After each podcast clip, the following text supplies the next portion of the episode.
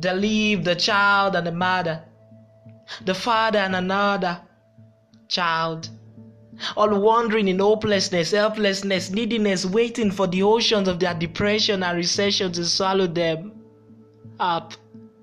Wondering why and how and when and why, forgetting the seeds, seeds of Oloriburuku, unfortunate one, Holoshi.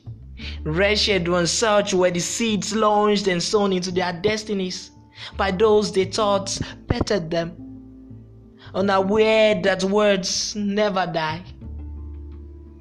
I am born of words, immortal parents rebirthing me daily. You are born of words, never dying beings changing and transforming you. Every day we are offerings of words, immortal parents, that's who we are.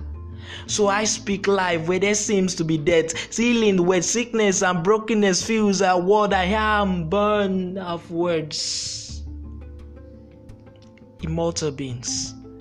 So I speak life. What do you speak?